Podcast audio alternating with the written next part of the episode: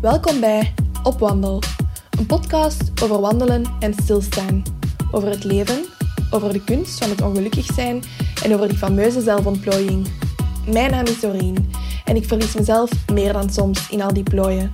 Maar wanneer ik mijn schoenen aantrek en de deur uitga, kom ik vanzelf terug op het juiste pad. Met deze podcast wil ik je inspireren om hetzelfde te doen. Om door weer een wind, met jezelf of met anderen, op wandel te gaan.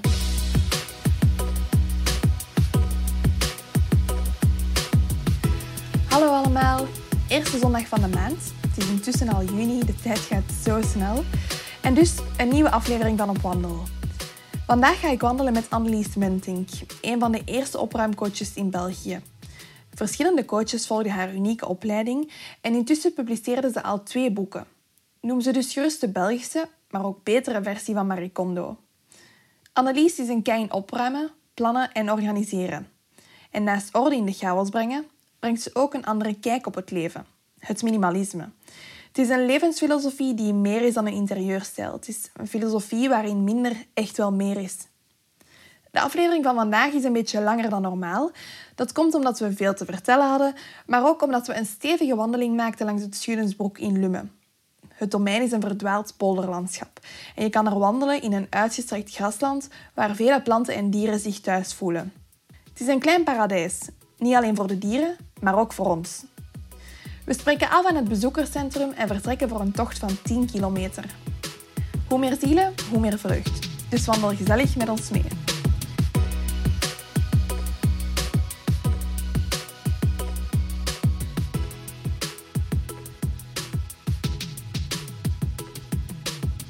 Voor veel mensen is ehm, minimalisme een Hè. Voor Ja. veel mensen, als, als, ze, als ze horen minimalisme, dan horen ze strak, kil, koud, modern Wit, ook vaak, ja. wit.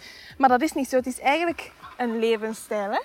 Ja, wel. een eh, filosofie. ja, het is een filo- voor mij is het inderdaad een levensstijl, een filosofie. Mhm. Nu, het is ook wel effectief een, een interieurstijl hè, en Ja. een architecturale stijl. Absoluut allemaal eh, zeer waar. Maar het is ook effectief een, een levensstijl. En eh, dus voor mij persoonlijk heb ik ook wel qua interieurstijl een stijl van strak, eh, maar warm. Ik gebruik heel veel kleur in mijn eigen interieur.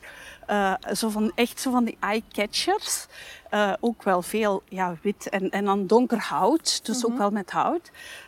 Maar dat wil daarom niet zeggen dat, ik, dat er ook mensen een minimalistisch levensstijl kunnen hebben die in een heel klassiek huis wonen. Mhm, Nee. Dus voor mij heeft dat niet zozeer, meestal hangt het wel samen, hè, maar dat hoeft niet per se.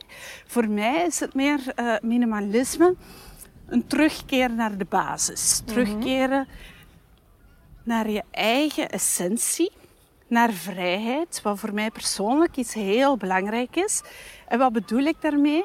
Als je, eh, ja, zegt van ik, ik, ik, ik leef volgens het minimalisme. Pas op, het is geen dogma. Hè? Het is niet van je mag maar zoveel of je moet dit of je moet dat. Helemaal niet. Maar het heeft wel te maken met je gaat geen slaaf meer zijn van je spullen. Ik heb spullen omdat ze functioneel zijn of omdat ik ze mooi vind. Of omdat er inderdaad een hele grote emotionele waarde aan zit. Maar spullen die dat ik dubbel heb, heb ik absoluut geen probleem mee om daar afscheid van te, eh, van te nemen. Dat, dat is voor mij dan op dat moment gewoon puur iets materieels. En ik hecht daar niet zo'n belang aan. Voor mij veel belangrijker is, zoals wij bijvoorbeeld hier nu aan het wandelen zijn en aan het genieten van eh, de mooie natuur, ehm, ervaringen. Ja. Ik heb vroeger altijd, voordat ik kinderen had, ontzettend veel gereisd. Ik heb een groot stuk van de wereld gezien. En dat was echt niet op een, op een luxueuze manier. Dat was letterlijk gewoon met rugzak en eh, eh, ja, eender waar naartoe. En daar gewoon eh, ja, rondtrekken. Hè? Eh, en het met heel weinig doen. En merken dat je eigenlijk met gemak drie weken of een maand uit je rugzak kan leven zonder iets te missen in landen waar dat internet helemaal niet zo evident is. Dus ja, eigenlijk is het ook een stukje van dat door te trekken naar hier. In de zin van, hè, we hadden het daarnet ook al even, onze, onze maatschappij. Dat is zo'n ontzettende rat race. Iedereen moet van alles, er wordt van alles van ons verwacht. En vroeger ook, mijn moeder zegt dat nog altijd, ik was een zeer gehoorzaam kind. Uh, zeer plichtsbewust. Dus ja, voor hen was ik het ideale kind. Uh, maar mijzelf heeft dat wel behoorlijk veel pijn en moeite gekost om altijd maar flink aan alles uh, ja, mij aan te passen. En daarom dat ik zeg, minimalisme is voor mij meer een terugkeer naar jezelf. Van kijken, wat, wat vind ik nu belangrijk? En meer daarnaar gaan leven. En, en niet van, het is omdat iedereen zegt dat je getrouwd moet zijn en twee kinderen en een eigen huis en een hond, dat dat zo moet. Ik heb mhm. heel lang met die overtuiging echt geleefd dat dat zo moest. Ja, totdat je dan ontdekt van, als je op reis bent en dergelijke, van hé, hey, maar het kan ook anders. En op mhm. andere plekken in de wereld is het gewoon een dikwijls heel anders. Dus waarom, waarom zou je dat nu alleen bij mij ook niet kunnen? Dus voor mij gaat het echt om een soort van levensinzicht. Het gaat verder dan spullen, het gaat ook over relaties. Ja. Het gaat over... ja, het gaat inderdaad, zoals je zegt, over relaties. Want uh, ja, ik, ik, was ook altijd iemand, nu nog altijd een beetje hoor, die dat relaties in leven hield. Eigenlijk als ze ook al dood waren. Hè, je kan vriendschappen hebben die gewoon doodbloeien. Uh, maar ja, ik was altijd degene die dat er terug leven in wou blazen. Want vriendschap is voor mij iets heel belangrijk. Totdat je door hebt van, ja maar oh nee, vriendschap moet eigenlijk van twee kanten komen. Mm Een relatie moet eigenlijk van twee kanten komen. Ja, absoluut. En, en ja, niet dat ik dat inzicht zo ineens kreeg, zo'n openbaring, helemaal niet. Maar ja, toch wel een beetje van, oké okay, Annelies, heel erg jammer. Maar ja, als dat is doodgebloeid, is dat doodgebloed. Mm En ja, dat is dan zo. Ja, en als het u zelf te veel energie kost en je krijgt er heel weinig energie van terug. Ja, ja. Nu, dat is wel een, een levenslange leerschool, merk ik. Mm. Uh, ik zou heel graag helemaal zo leven van... Uh, Oké, ik hou me niet verder bezig met mensen die negatieve dingen zeggen... of die mij kwetsen of die roddelen of eender wat. Of mm -hmm. u op eender welke manier naar beneden trekken. Maar ik merk wel dat ik daar zelf heel veel problemen mee heb. En dat ik daar echt nog iedere dag ja, mee, mee aan het werk moet zijn om mij niet zo te laten doen door wat anderen zeggen en doen wat moet.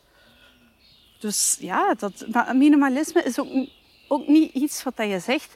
Oh, vandaag leef ik nog gewoon, morgen ben ik minimalist. Nee. Nee, dat is zo niet. Het is gewoon een levenslang proces kan zijn dat ik, dat ik binnen x aantal tijd zeg van... Oh ja, nu, uh, nu ga ik veganistisch worden, want dat past er meer bij. Ik vind dat op dit moment absoluut niet. Pas op, heel veel respect voor mensen die vegetarisch of veganistisch zijn. Ik ben dat niet. Uh, iedereen heeft zijn eigen niveau. Ook iedereen heeft zijn eigen niveau. Ik vind er is ook absoluut geen, geen oordeel mogelijk. Ik ga mhm. ook bij, bij mensen opruimen die, die totaal niets hebben met dat minimalisme. uh, ik wel. Ik ga proberen ecologisch te leven. In zoverre dat dat lukt voor mij. Ik heb mijn wagen nodig om bij mijn klanten te geraken met al mijn spullen. Ik woon ook hier op de buiten. Mhm. Ja, begin hier maar eens uh, met een trein of een bus ergens te geraken. Ik wens je heel veel succes. uh, dat is echt niet zo simpel. Nee. Dus ik, ik, ik leef absoluut niet het groenste van iedereen. Ik doe nu ook mee aan, aan mij plastic eh, vrij. Mm -hmm. En ik probeer dat dan ook wel een beetje te promoten op mijn, op mijn blog of op mijn Facebookpagina. Mm -hmm. Maar ik, voor mij is het heel belangrijk dat als iedereen een klein beetje doet wat binnen zijn of haar mogelijkheden ligt, dan komen we veel meer stappen verder in het redden van onze planeet, om het zo even heel uh, ja. beeldrijk te zeggen, dan die enkelingen die uh, weigeren nog een, een, vliegtuig te nemen, die weigeren van, van vlees of vis te eten, die weigeren van een auto te nemen allemaal goed, hè? En ik ga niet zeggen dat dat niet mag. Zeer goed. En als dat voor jou weinig tot geen inspanning kost, super Ja. Mhm. mooi dat je dat dan doet en dat je dat kunt. Maar ik kan het in mijn situatie niet. Dus ik probeer het op andere dingen te doen. Mhm. Ja. En een van die zaken is, en dat beseffen heel weinig mensen, dat spullen zijn de allergrootste vervuiler van onze planeet.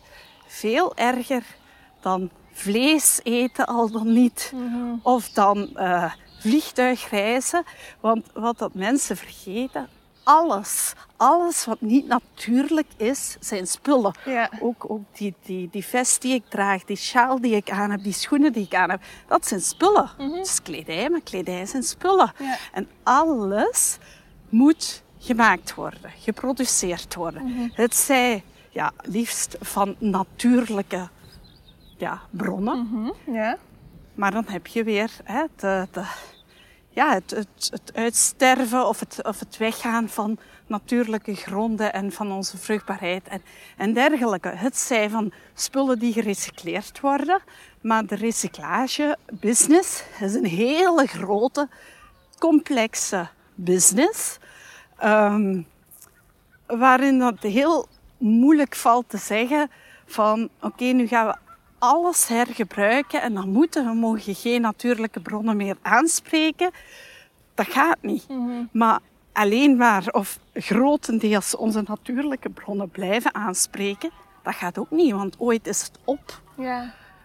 Dus, en, en, daarmee, en daarmee, spullen die moeten niet alleen geproduceerd worden, maar dan heb je ook nog vervoer. Hè? Want meestal, hè, zeker als je nog met natuurlijke hulpbronnen werkt, die moeten ontgonnen worden. Die moeten vervoerd worden naar de juiste fabriek. In de fabriek moeten die gemaakt worden tot een tussenproduct of hopelijk het eindproduct. Van dat eindproduct gaat het hup, een vrachtwagen of een vrachtschip of een vrachtvliegtuig of vrachttrein, eender wat, op naar een, een groothandelaar of een depot.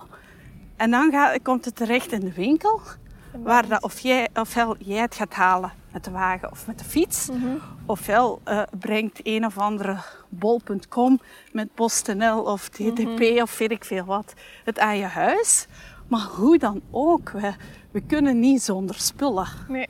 En net daarom is dat de grootste vervuiling van onze aarde. En in dat opzicht noem ik mezelf ecologisch, want ik pleit ervoor om ja, het met veel minder spullen te doen. En eens goed te kijken wat dat je hebt en waarvoor dat je het gebruikt. Of misschien kan je het op een andere manier gebruiken. Of misschien kan je het laten of zelf verwerken tot iets anders. Dus ja, eh, Maar je, maar zei, je zei het daarnet al, hè, van we zijn als mens verslaafd aan spullen. Hoe komt dat eigenlijk? Wat, is, wat heeft ervoor gezorgd? Is dat iets evolutionair? Of moeten we daarvoor richting marketing kijken? Eh, allebei. Allebei. Dus eh, sowieso, mensen zijn eh, mensen. Ehm, en wij zijn, worden allemaal getriggerd als er iets gratis is. Ehm, jij, ik, iedereen wordt daardoor getriggerd. Hè? Eh, we, we gaan het halen en we denken daarna wel wat we ermee kunnen doen. Hele, hele grote fout. Ehm, maar vroeger, ik, ik spreek nu over, laten we teruggaan, maar eigenlijk tot de Tweede Wereldoorlog. Voor de Tweede Wereldoorlog werd er eh, grotendeels geproduceerd wat dat er nodig was. Om de groeiende wereldbevolking, want die was toen ook al aan het aangroeien, eh, te voorzien. Uh, maar er werd eigenlijk voornamelijk geproduceerd wat dat er nodig was, wat dat mensen konden gebruiken. Het Ja. was enkel zo de rijkere klasse. Je had toen veel meer nog onderscheid tussen rijke klassen, middenklassen en, en, en de armeren van de maatschappij. En ja, het waren eigenlijk enkel de rijken die, die, die het geld hadden om meer te kopen dan dat ze nodig hadden en luxe items eh, te kopen en Ja. dergelijke. Toen kwam de oorlog ertussen. Werden alle, of toch een heel groot deel van de fabrieken, van de industrie, eh, ingezet om, om mee te kunnen leveren aan de oorlog. Net zoals nu tijdens de coronacrisis heel veel uh, ja, fabrieken zich ook ineens zijn gaan werpen op het uh, vervaardigen van mondmaskers of van Ja. plexi-schermen. Ja. Eh, dat gebeurde in de oorlog net zo. Gevolg, eh, na de oorlog hè, was er de babyboom. Hè, er waren ineens veel meer kinderen. Dus er moest weer veel meer eh, geproduceerd worden. En er, meer vraag. dus er ja. was veel meer vraag naar. Er was ook een grotere bevolking, dus er moest meer geproduceerd worden. Maar op hetzelfde eh, moment moest die overproductie ook wel degelijk verkocht geraken. En mensen zaten nog in het, eh, in het denken van voor de oorlog van nee, we kopen enkel wat, dat er, wat dat we nodig hebben. En that's it. En daarop is dan eigenlijk, want het is heel begin, eind jaren 60, begin jaren 70, misschien iets vroeger, dat eh, de marketing as such, reclame, is ontstaan. En die zijn toen begonnen met, oh, we moeten al die producten ontzettend gaan aanprijzen via alle mogelijke kanalen. Omdat we moeten ervoor zorgen dat mensen het overaanbod ja, gaat kopen.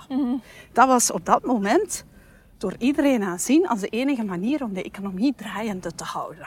En na zo'n wereldoorlog was dat absoluut nodig. Ja. Dus dat heeft ertoe geleid, hè, die reclame. Ja, en die reclame, dat gebruikt alle mogelijke technieken om mensen te verleiden. Hè. Ik, ik, ben zelf, ik heb geen marketing of zo gestudeerd, dus ik, ik, ik ken het fijne daar absoluut niet van. Maar je kent ongetwijfeld wel het voorbeeld van de IKEA. Ja. In de IKEA moet je een bepaalde looprichting volgen. En daar is dus ontzettend goed over nagedacht waar dat je komt en op welke hoogte of op eh, welke afstand van het gangpad eh, een, eh, producten worden geplaatst in één bepaalde prijscategorie en iets daarachter in een andere prijscategorie. Zelfs hoe het plafond eruit ziet. ja, zelfs, ja. en de verlichting Ja. en zelfs de geur Ja.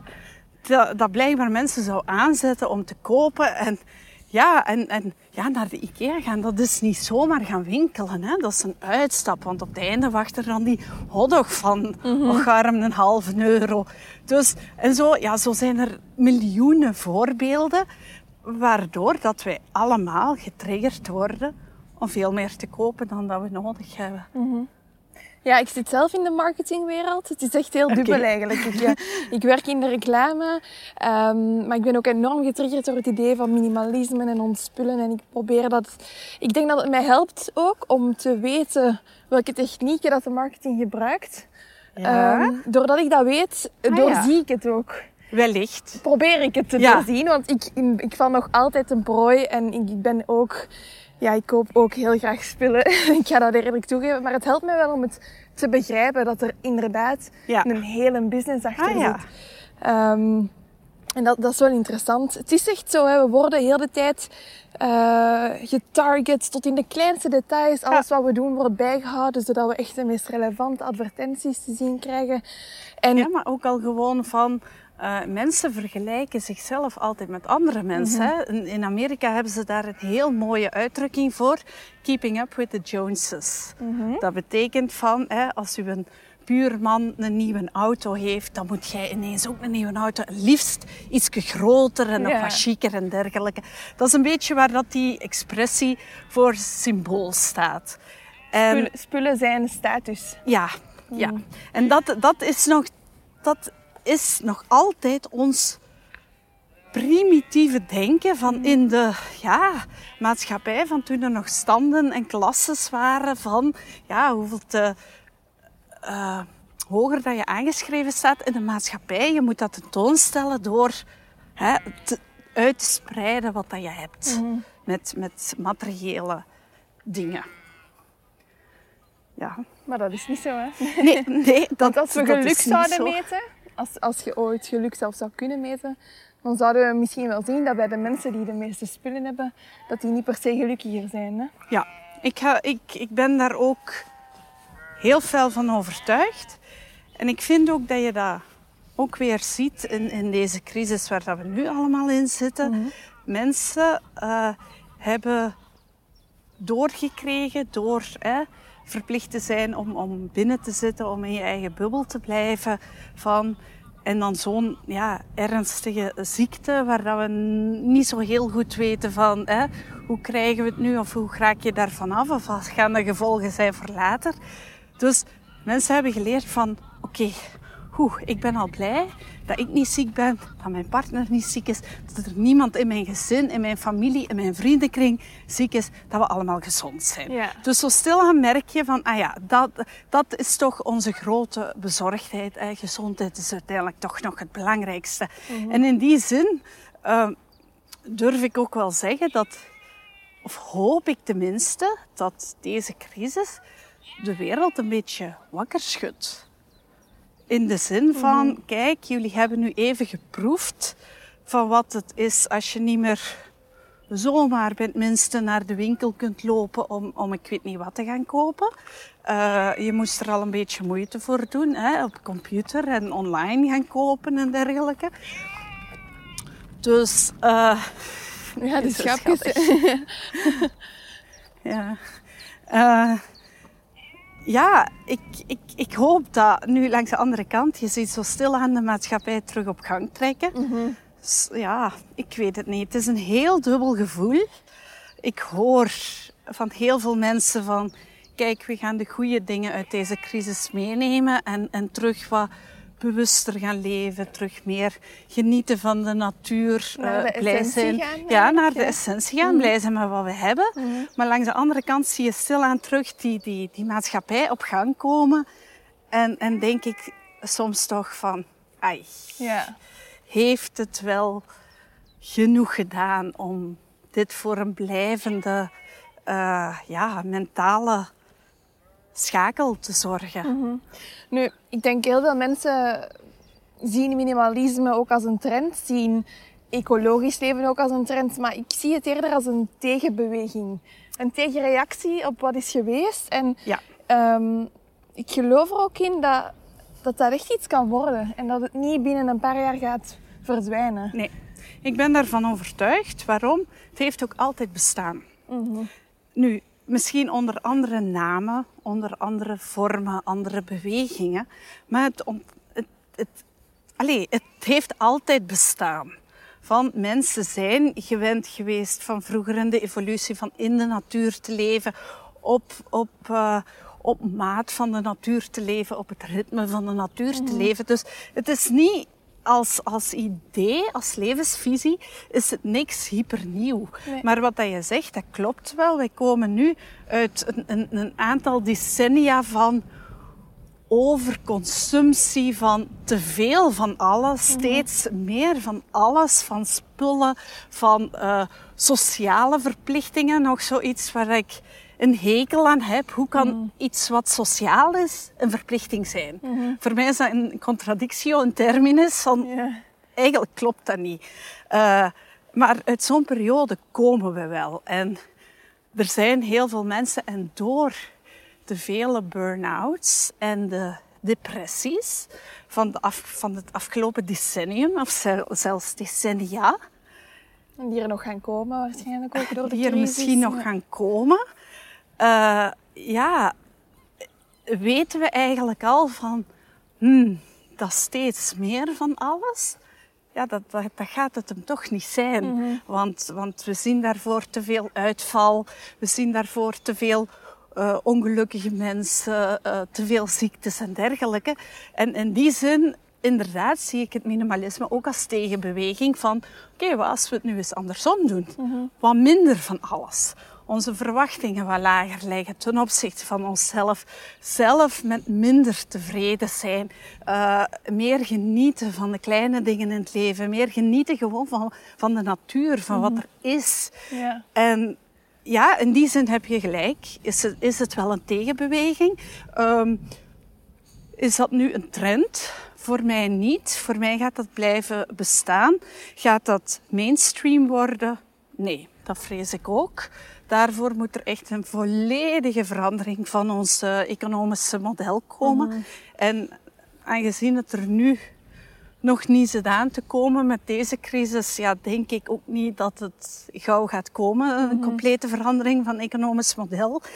Dus denk ik ook niet dat dit echt, ja, dat minimalisme mainstream gaat worden. Wat natuurlijk wel niet mij ervan weerhoudt om mensen te blijven inspireren. Ja, en ja. toch zoveel mogelijk mensen daarvan te laten inzien, te laten voelen van... Hé, maar zo kan het ook. En zo heb ik veel meer rust voor mezelf. En kan ik meer genieten van het leven. Ja. Echt een bewustzijn creëren Ja, eigenlijk. hè? ja. Daar, daar begint het mee. Mensen die, die echt bezig zijn met persoonlijke ontwikkeling, of dat daar bezig zijn mee geweest, of daar al in, daarin al heel ver staan, eh, op welke manier dan ook, spiritueel of net heel rationeel, dat maakt op zich niet uit. Maar die mensen die begrijpen ook wat dat je zegt. Als je zegt van eh, een opgeruimd huis geeft veel meer ruimte in je hoofd. Eh, andere mensen die, die, die, die denken ook niet verder dan inderdaad opruimen heeft met spullen te maken. En dat betekent letterlijk de spullen zo goed mogelijk ja, in elkaar puzzelen, zoals hè, in een kast. Als je dat heel mooi puzzelt en goed kunt puzzelen en structureren, krijg je daar echt veel in. Ja. Maar dat is niet mijn filosofie. Kasten en ja, bij uitbreiding onze huizen, die hoeven niet super vol te zitten. Nee. Ik had ooit ook eens ergens gelezen van ehm, als je begint met, met minimaliseren, besef dan dat je je begrip van vol misschien gaat moeten een andere betekenis geven. Ja, Want vol is niet ja klopt. propvol. Nee, nee, mensen denken altijd zo, of mensen zeggen ook gauw van mijn huis is te klein. Nu, ik, ik doe dit al eh, vijf jaar bijna. En ik moet zeggen van dat is eigenlijk zelden tot nooit waar. Ja. Het, het gaat er eerder om dat mensen gewoon way too much stuff hebben. Echt gewoon gigantisch veel. Wij zijn allemaal, ik ook nog hè, maar wij zijn allemaal mensen en we zijn allemaal verslaafd aan spullen. En het ding is, wij, wij kopen heel veel. Eh, wij leven ook in een deel van de wereld waar dat kei gemakkelijk is, waar dat we toegang hebben tot alles, ook online. Het, het gaat me niet om, om dat woord weggooien. Ik hou eigenlijk ook niet zo van dat woord weggooien, want ik ben iemand die graag heel veel dingen eh, hergebruikt of eh, wegschenkt aan bijvoorbeeld de kringwinkel. Ehm, maar het, het gaat erom dat je echt beslissingen neemt. Opruimen, inderdaad. Heel veel mensen denken nog steeds, want dat is misschien de basis van alles opruimen. Oké, dat is het stapeltje van links naar rechts verschuiven. Dat zie je heel veel. Ik heb opgeruimd. Of ze hebben gewoon papieren die open lagen op een tafel allemaal netjes op een stapeltje gelegd. En ze hebben opgeruimd. Nu, dat is eigenlijk helemaal niet waar. Want opruimen eh, in de basis betekent beslissingen nemen.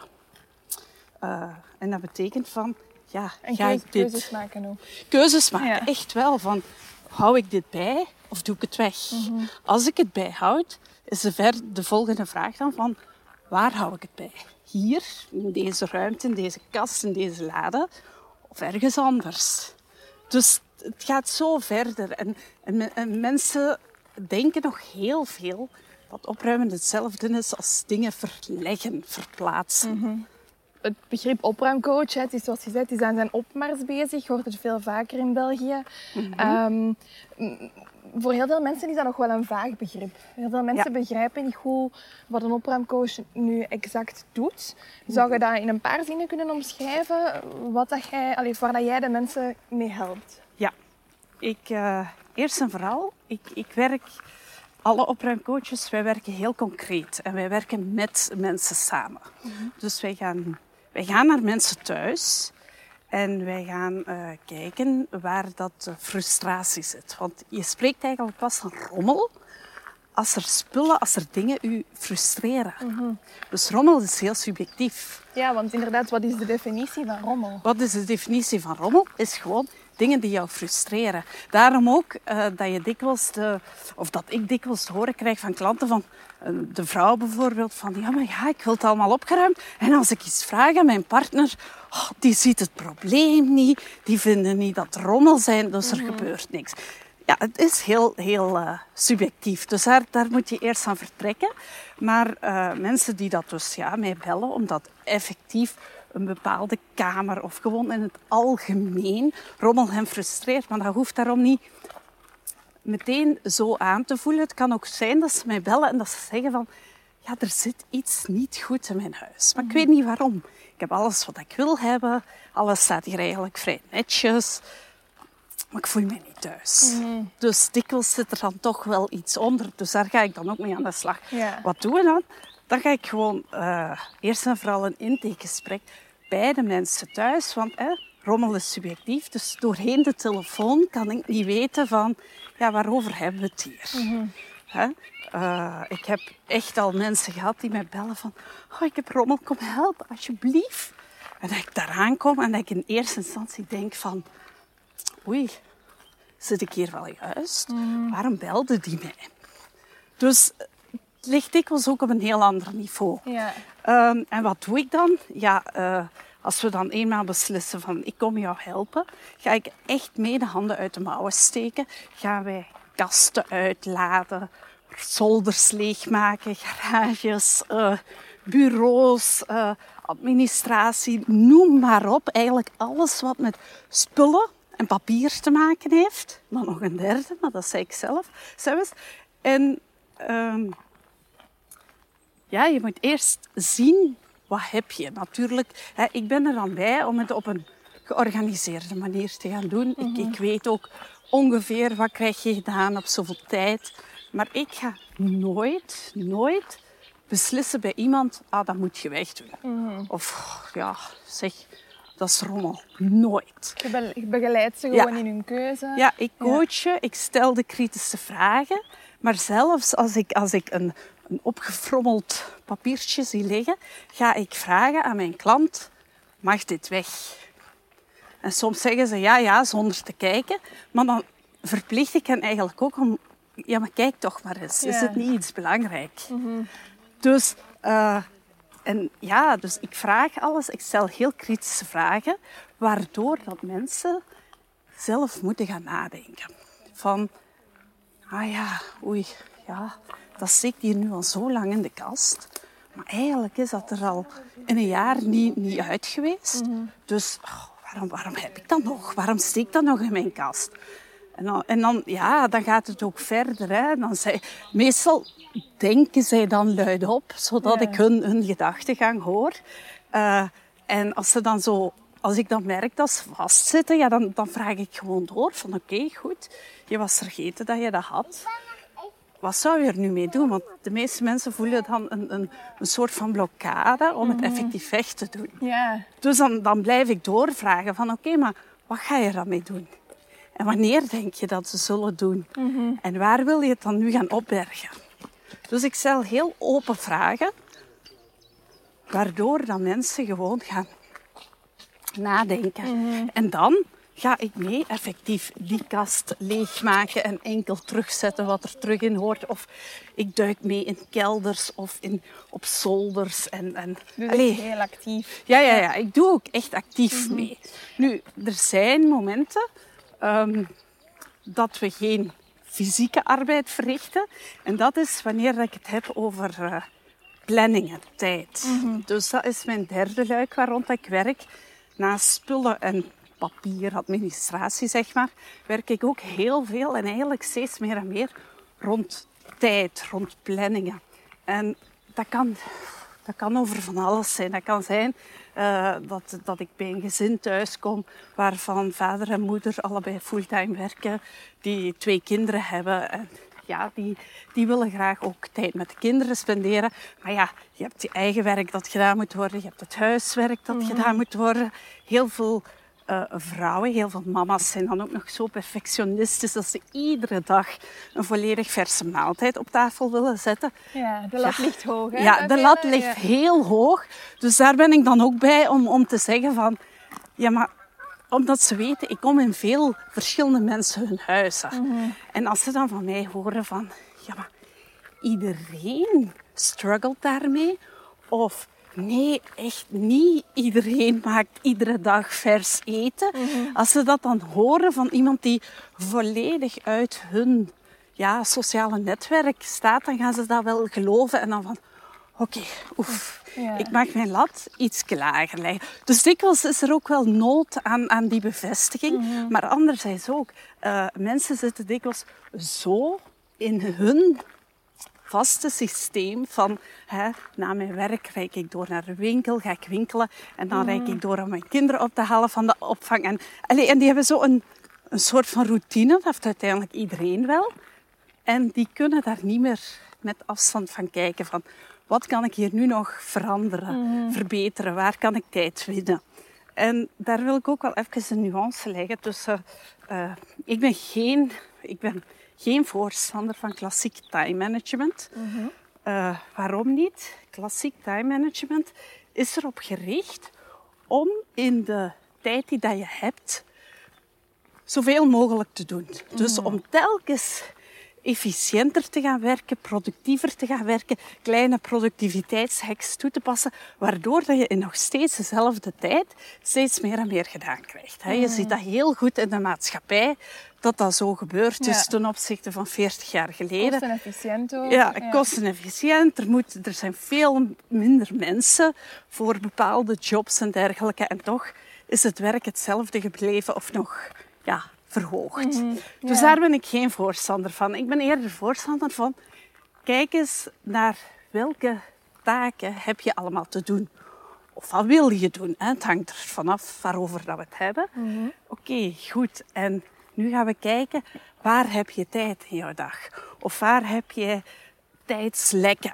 Bijvoorbeeld dat je niet beseft dat je al die tien minuutjes op je gsm scrollen. Ja. Op het einde van de dag spreken we dan wel bijna over een uur tijdswinst. Hè? Dus Ja.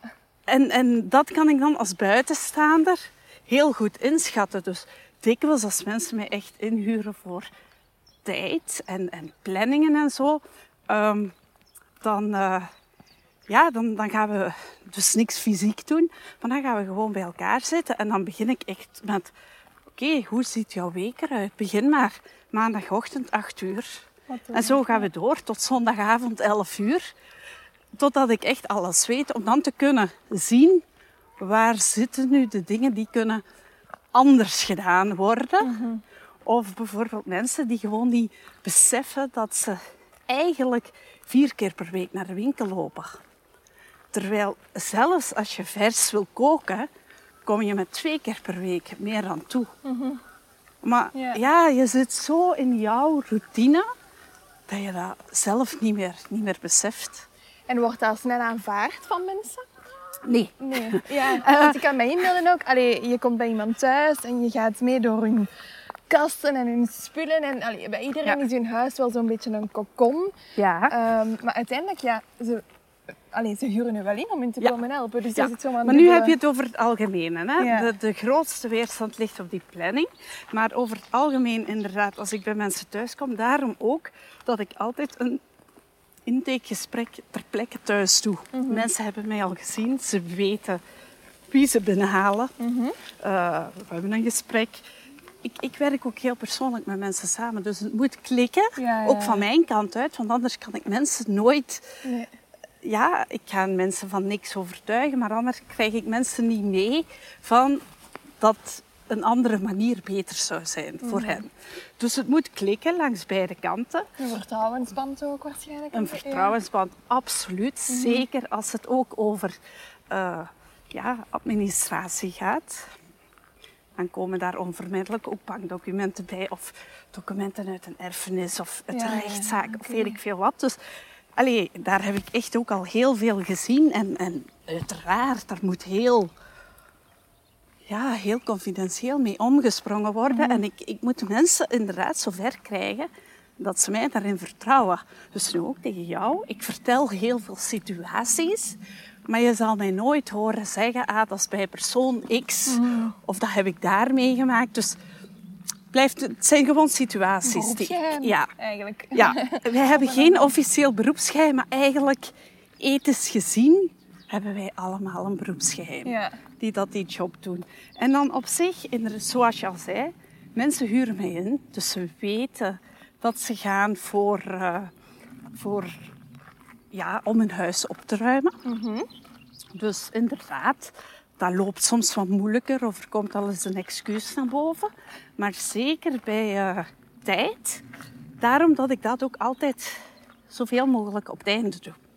Omdat als je met mensen eerst begint met spullen op te ruimen, daar heb je snel het meeste visuele resultaat van. Ja. Ja?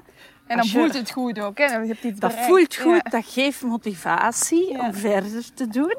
Eh, daarna de papieren, want ja, nee, daar zien de meeste mensen tegenop. Ja. Hoe saaie brol en dit en dat. Maar als ze dan gezien hebben van kijk, al die ruimtes of die ene ruimte, wat dan ook, dat is eigenlijk zo goed gegaan. En ik ben daar zo content van. Oké, even op de tanden bijten en met, met de administratie zal het ook wel zo komen. En meestal doe ik ja, daarna pas als ze vragen hebben van ja, hoe moet ik dat nog in mijn, in mijn schema erbij krijgen of hoe moet ik dat gaan aanpakken, dan pas gaat het over tijd. Want ja, inderdaad, meestal vertrekt dat van oké, hoe doe je het nu?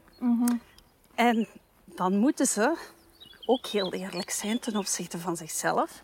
En als mensen zo hun een gemiddelde week zijn aan het overlopen en daar heel eerlijk over zijn, ja, tuurlijk komen er dan dingen naar boven van. Oh, tju, ik zit echt wel heel veel tijd op social media. Of, goh, ik lig echt wel iedere avond heel lang voor tv. Ja. De- ze komen dan eigenlijk zelf al tot het besef van, hmm, ja, daar kan wat verandering in komen.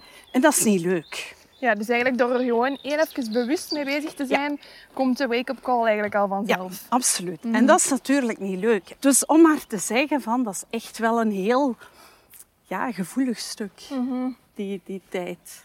Om daarop in te gaan op die tijd, is dat, ehm, hebben we te weinig tijd of hebben we te veel prioriteiten? Goeie vraag. Eh, moeilijke vraag ook. Eh, we hebben niet te weinig tijd. Iedereen heeft trouwens evenveel tijd. Je Ja. hebt 24 uur in een dag. Ik heb 24 uur in een dag. Eh, de koning van eender welk land heeft 24 uur in een dag. Ja. Dus we hebben niet te veel, ook niet te weinig tijd, vind ik niet. Het is niet dat we te veel prioriteiten hebben. We kunnen geen keuze maken. Ook hier weer gaat het om keuzes. We hebben inderdaad wel prioriteiten, maar we kunnen de hoofdzaken niet meer van de bijzaken onderscheiden. En er wordt ook zoveel gevraagd van de mensen vandaag de dag. En ik spreek uit ervaring. Ik ben zelf alleenstaande mama van twee kindjes, waarvan één kindje nog met een handleidingsje. Die heeft autisme. Dus ja, en dan ben ik daarnaast ook zelfstandig ondernemer. Dus ja, je moet wel. ja? Ja. en je moet, ja, ik, ik ben blij dat ik eh, organizer ben. Ik kan mijn tijd zelf heel goed managen en af, afbakenen. ja, hoe komt het eigenlijk dat je er bent ingerold? Want jij was een van de eerste opruimcoaches in België dan? Of? Goh, ja, ik, ik hoorde zeker nog tot de eerste golf, zeg maar. Maar ik was zeker niet de eerste, absoluut niet. Goh, dat is ook weer eh, een heel persoonlijk verhaal. Ik heb, dus, eh, ik heb net verteld, ik heb twee kinderen. En eh, mijn eerste kind, mijn zoon, eh, het is hij dus ook met een, een handleidingsje. Hij is veel te vroeg geboren. Ik ben bevallen op eh, 31 weken. En ja, dus dat was veel te vroeg voor zijn longetjes en zo. Gevolg heeft heel lang in de couveuse gelegen. Ehm, ik ben naar huis gegaan zonder kind. Enfin, een hele, ja, een hele boterham. En je wordt dan in een soort van automatisme gegooid en je gaat gewoon maar. En je gaat en je denkt niet na. En het leven buitenaf heeft, heeft geen, geen betekenis. Jij bent alleen maar bezig op dat moment met overleven. Ja. Ik heb dat vrij goed overleefd. Ik was toen nog getrouwd. We hebben dat vrij goed overleefd. Maar dan was ik zwanger van mijn dochter. En heb ik zo hard gehoopt op een kamerkindje. Dus dat betekent dat je wel gewoon op tijd bevalt en dat jouw kindje op jouw kamer kan liggen. Ah, Oké, ik had nog nooit van, de, van die term gehoord. Ja, ja, dus ik had, mijn eerste kind was geen kamerkindje. Dus Ja. ik heb ook geen bezoek gehad in het ziekenhuis. Ah ja, je ligt daar alleen, want ze mogen toch niet bij jouw kindje. Ja. Ehm, Dus ja, ik heb dan zo hard gehoopt op een kamerkindje. Ik ben ook vanaf maand twee moeten gaan platleggen van mijn zwangerschap, omdat ze niet wisten hoe dat, dat bij de eerste was gebeurd. En toch opnieuw een prematuurtje. Niet zo fel, zij was maar vijf weken te vroeg. Uh, maar toch ook weer die couveuse. En ondertussen had ik er een peuter van twee jaar rondlopen. En uh, eigenlijk ben ik toen, ja, is het licht uitgegaan. Uh, ik heb dan een ontzettende slag van de molen gehad. Ik was mezelf volledig kwijt. Ook in een job dat absoluut mijn ding niet was. um, dus waar ik helemaal niet gelukkig van werd. Dus je gaat zo zoeken en gewoon op een van mijn zoektochten op, op internet ben ik terechtgekomen bij de minimalists. Ah, die ken ik. Ja? ja. ja waarschijnlijk wel. Hè? Ja. Dat zijn dus twee Amerikaanse vrienden die dat samen een, een podcast hebben over minimalisme. Die hun leven ook gewoon over een compleet andere boeg hebben gegooid op een bepaald moment. Want ja, hoe dat ik leefde met mijn twee kinderen. En ja, ik voelde mij constant eigenlijk onder druk staan. Mhm. Van alles en iedereen. En dus ik vond heel veel herkenning. En, maar ja, wat kon je daarmee gaan doen? Ik mhm. vond herkenning, maar op dat moment ook niks verder. Maar naarmate dat ik dan toch ja, was erover aan het denken van ja, ik ga ooit mijn talenten wel ergens in een job moeten steken, ben ik dan ook terechtgekomen bij professional organizing. En ik begon zo'n paar websites te lezen van zo Amerikaanse professional organizers. En ik dacht, maar hé, hey, die ruimen graag op, die kunnen dat goed, die kunnen structureren. En die hebben daar hun business van gemaakt. Oh. En er ging echt een hele wereld voor mij open. Ik was op, op, op, slag veel gelukkiger. Ik had echt zo precies het licht gezien van... Wow, ik kan met dat ja, want ik vond dat nogal een, een stom talent. Ik kan opruimen. Ik dacht op dat moment nog altijd, ja, iedereen kan toch opruimen. En iedereen kan dat toch op de juiste, allez, mm op een goede manier. Ehm, dus er ging echt een hele wereld voor mij open. Ik ben toen heel veel beginnen uitzoeken. Ik, uh, en dan, ja, na heel lang zoeken en dergelijke, ben ik dan terechtgekomen bij een opleiding. Want ja, ik, ik ben ook iemand, ik ben zeer leergierig. Mhm. Dus als ik maar cursussen kan volgen of opleidingen, dan ben ik heel gelukkig. Uh, dus ja, in principe, ja, je, je, hebt er geen speciaal diploma voor nodig. Nee, nee, ja. Uh, vragen de mensen ernaar? Nee, nee. nee mhm. eigenlijk niet. Eigenlijk totaal niet. Uh, maar ja, het, het, het, helpt wel als je, als je een opleiding hebt gevolgd mhm. hoor. Want er zijn zoveel dingen waarmee je moet rekening houden. Dus je gaat niet. Het is niet omdat je goed kan opruimen dat je ook bij andere mensen kan opruimen. Mm het, is heel, het is een hele grote valkuil dat ik mijn, hoe dat ik thuis leef, ga willen kopiëren naar iedere cliënt. Dat mhm. gaat niet. En als je zo gaat opruimen bij mensen, wat zijn dan zo de ja, ja, ik veronderstel dat de mensen excuses hebben of dat ze toch een reden hebben waarom dat ze bepaalde dingen niet willen weggooien. Wat zijn zo de meest voorkomende redenen? Goh, uh, ik zou eigenlijk. Uh, het zijn niet zozeer excuses die mensen hebben als ik bij hen kom. Mhm. Want dan, hè, ze hebben mij doelbewust aangetrokken. Dus ze weten hè, dat ik kom om op te ruimen, om hen te helpen, dat dat niet altijd even eenvoudig gaat zijn. Dus op, op dat vlak valt het met de excuses nogal mee. Mhm. Maar ik geef ook lezingen over minimalisme, minimalistisch levensstijl. En daar ga ik wel altijd heel klassiek een aantal redenen som ik daarop. Mm En zeg ik dan van, hè, en dan mogen ze voorbeelden geven. En dan zie je zo echt zo mensen van, Ah ja, ik zeg dat ook. Of, oh ja, oh ja, inderdaad, dat doe ik ook.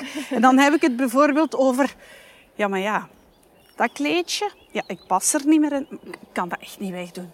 Dat heeft zoveel geld gekost, mhm. dat kan ik echt niet wegdoen. En een andere klassieke is ook van, goh, uh, ik heb die vaas gekregen van mijn schoonouders.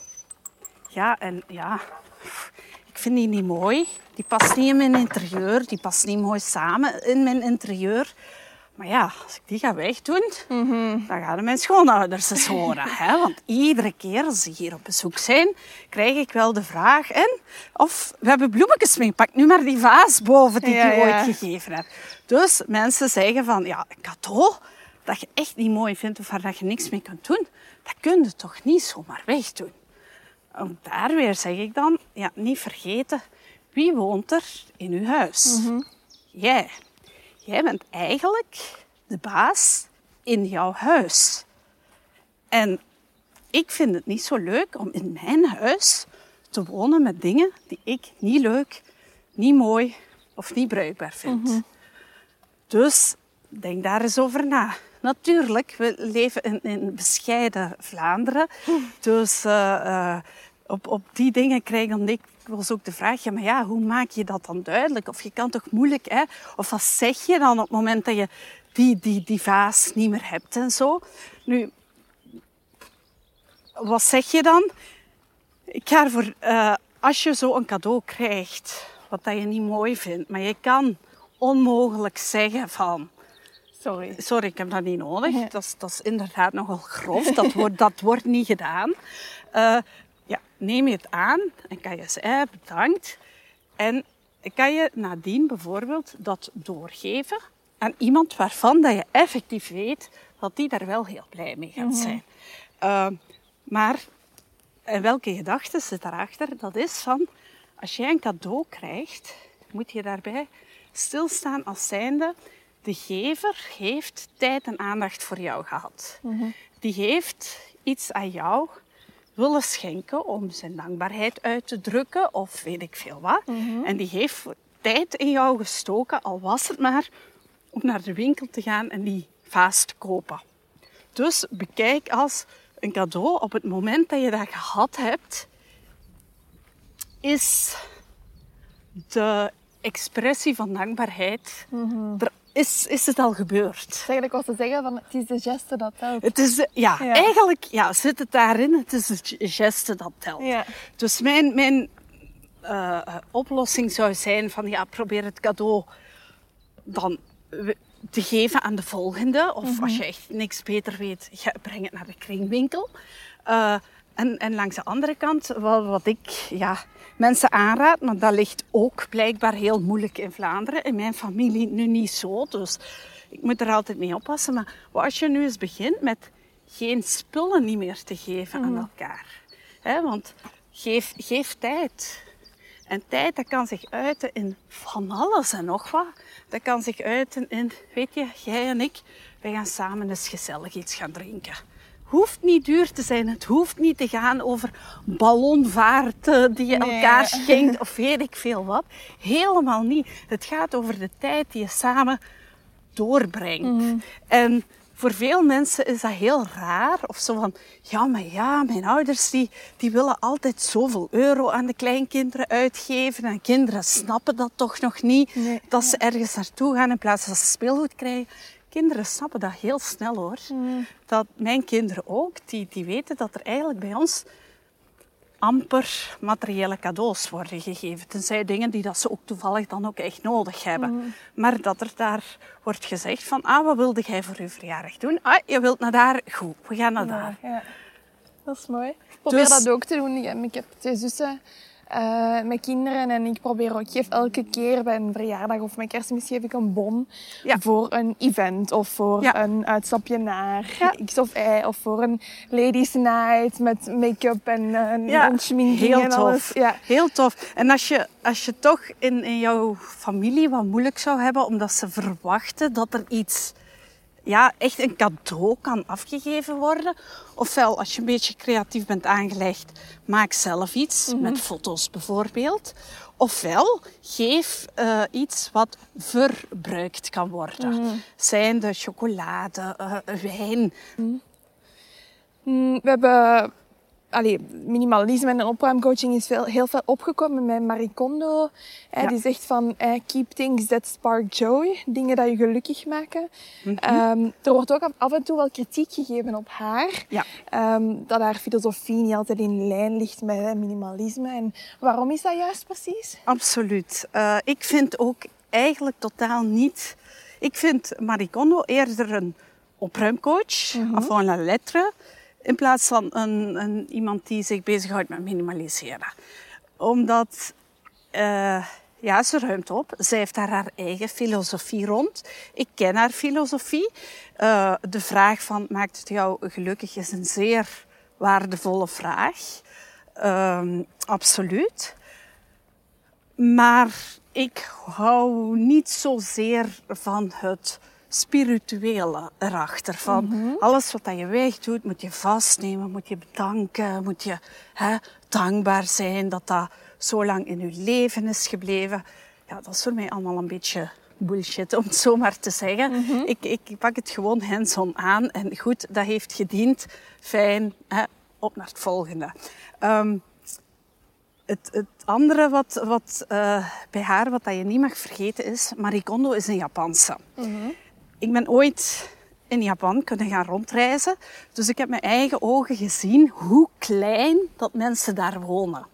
Dus haar uh, methode van werk volgens hè, haar vastbepaalde categorieën, te beginnen met kledij en breng alle kledij in heel je woning samen mm -hmm. en op één hoop en ga dan beslissen van oké, okay, voelt het goed, word ik er gelukkig van, hè, hou dat en anders weg ja, als je dat hier voorstelt aan iemand, ik denk dat die al bijna een inzinking krijgen van, oh my god, moet ik echt alle kleren overal gaan bijeenzoeken en dat zo gaan doen? Ja. Dus één, dat is in onze westerse wereld en in onze grote huizen niet echt haalbaar. Je kan het natuurlijk in stukjes opdelen, want dan ben je ook al een filosofie in bepaalde stukken aan het opdelen. Mm -hmm haar, haar spirituele dan, hè, dat is ook iets heel belangrijk in Japan.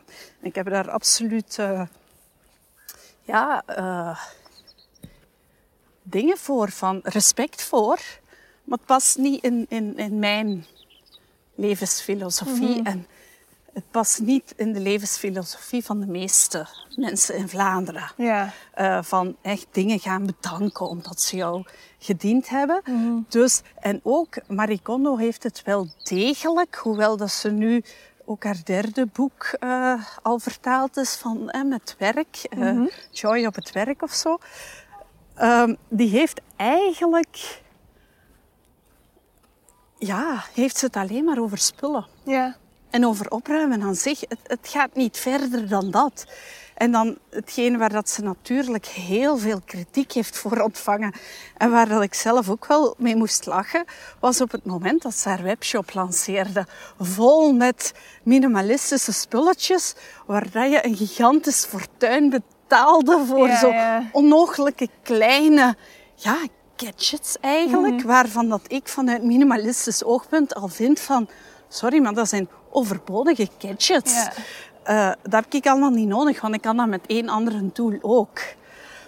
En dan ook het feit natuurlijk dat je zegt van, ja, het is gewoon een businessmodel zoals een ander. Hè? Van, eh, ik kom opruimen bij jou, dus koop eerst maar genoeg veel spullen in mijn webshop. Ja, En dan daarna kom ik ze opruimen of zeg ik jou hoe je ze moet opruimen. Daar heeft ze heel veel kritiek op gehad. Nu, als ondernemer snap ik haar. Dat is, dat is gewoon een, een businessmodel. Ja. Maar ik denk niet, pas op, ik moet altijd met twee woorden spreken. Ik denk niet dat ik dat ooit zou doen. Uiteraard, ik heb ook wel een webshop en ik verkoop ook mijn boeken. Maar Dus om te helpen, hè? Dat je dat doet. Ja, dat is ik, ik zie dat eerder als mensen die dat mij niet kunnen inhuren, omdat dat best nog wel een centje kost. Mhm.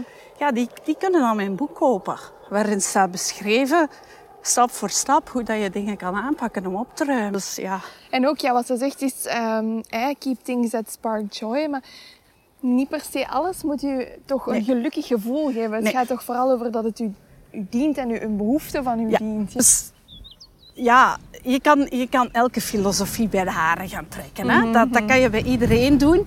Eh, maar afgezien daarvan, inderdaad, bij mij gaat het van enerzijds, ja, word je er gelukkig van? Allee, is het iets waar dat je blij van wordt, wat dat je echt wil hebben?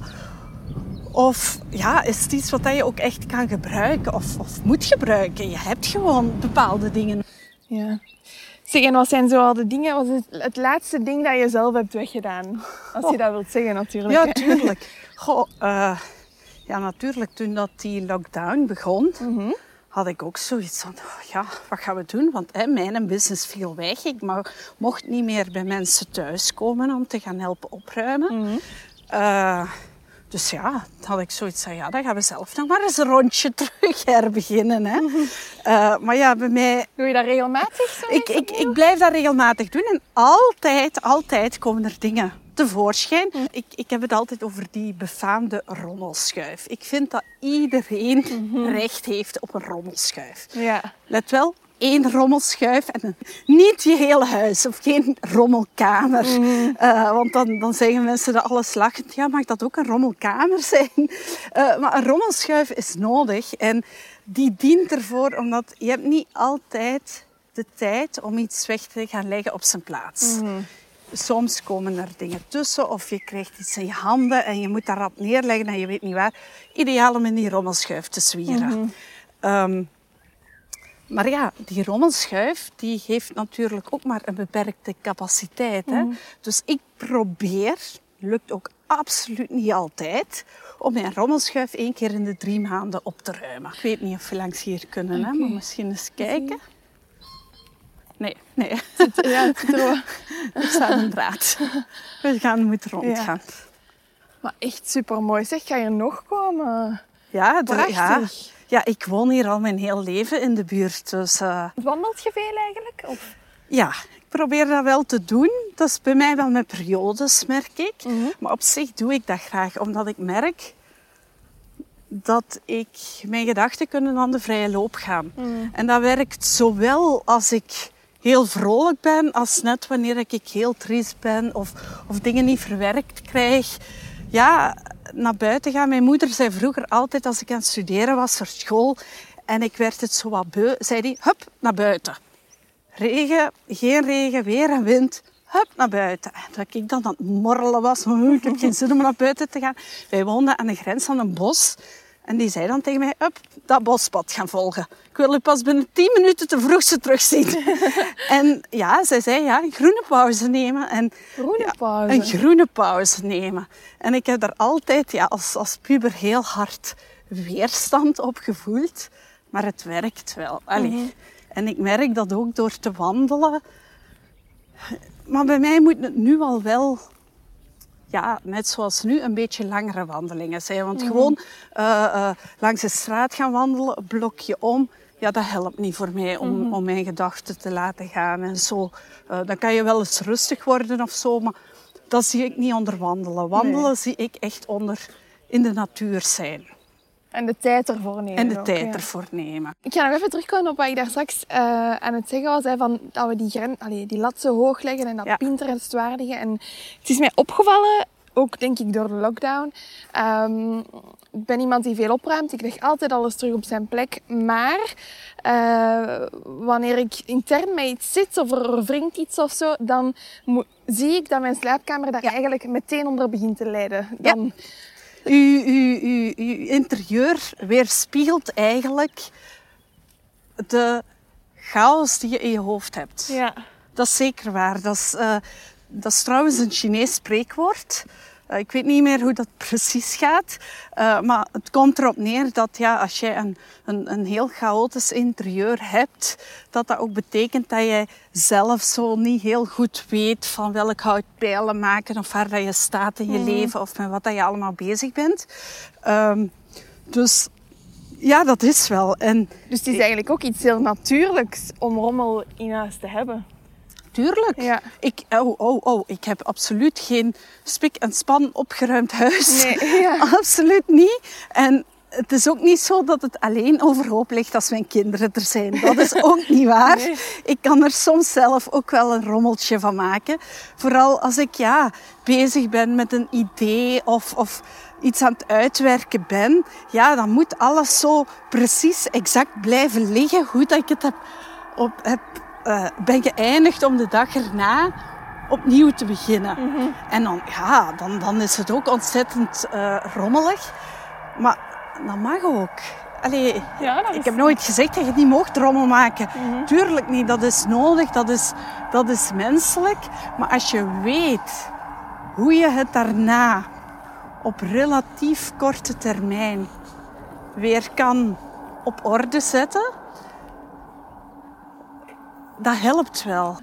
Ah, hier kunnen we wel door. Ik ben hier nog nooit geweest. Gaan we het erop wagen? Voor mij is het goed, ja. Ja, anders is het nog wel een eindje, dus ik denk dat dit wat korter is. Zijn er nog tips of zo die je de luisteraars zou willen meegeven? Ehm, Ja, ik, eh, als je ongeacht of dat je nu begint met opruimen, eigenlijk wel voornamelijk als je begint met opruimen, moet je, eh, ik noem het altijd de heilige drievuldigheid van het opruimen voor ogen houden. En dat is eh, ten eerste eh baken de ruimte af. Zeg niet van, oh, ik neem vandaag een dag verlof en ik ga heel mijn huis opruimen. Garantie dat je eindigt in meer chaos dan wanneer dat je begonnen bent. Dus baken de ruimte af. Zeg bijvoorbeeld, oké, ik heb een dag verlof, ik ga mijn keuken opruimen. Of ik ga mijn badkamer opruimen. Baken het af. Eh, qua ruimte, maar ook, dat is dan het tweede, baken het af qua tijd. Hè, zoals ik al zei, op een hele dag, je denkt dat je heel veel kan doen, maar uiteindelijk blijkt dat toch dik tegen te vallen. Eh, de derde, eh, zorg dat je voor alles een vaste plek hebt. de golden rule, Ja. blijkbaar. Hè? Ja. Absoluut. Dus zorg dat je voor alles een, een, een vaste plaats hebt, maar ook zorg dat die plek een beetje logisch is. Leg het ook na gebruik gewoon meteen terug op die vaste plaats. Dat is meestal niet meer moeite. Wat als Ja. je iets weggooit en daarna denkt, ah, tjoe, dat had ik nu eens echt niet moeten weggooien. Ah, wel, ik ga een wedervraag stellen.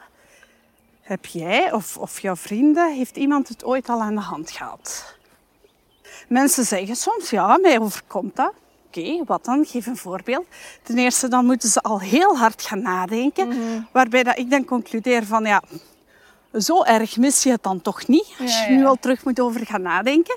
En ten tweede, als ze er dan toch achter komen, blijkt het om absoluut geen essentiële dingen te zijn. Eh, een mens is zo ja, geprogrammeerd. Dat is eigenlijk heel verkeerd om dat te zeggen. Maar je gaat nooit iets weggooien wat tegen jouzelf indruist. Waarvan dat je echt wezenlijk voelt, dat mag niet. Dat kan ik niet. Daar ga ik spijt van krijgen.